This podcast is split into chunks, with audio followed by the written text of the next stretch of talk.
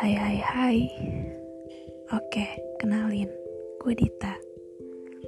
Di balik kamar kalian yang nyaman Di balik kasur kalian yang empuk Juga bental guling sebagai sandarannya Gue yakin Pasti di sana menyimpan seribu pemikiran. Karena manusia butuh waktunya sendiri untuk berpikir. So, ini 5 menit gue yang isinya tentang pemikiran-pemikiran gue. Buat kalian semua yang dengerin, enjoy listening.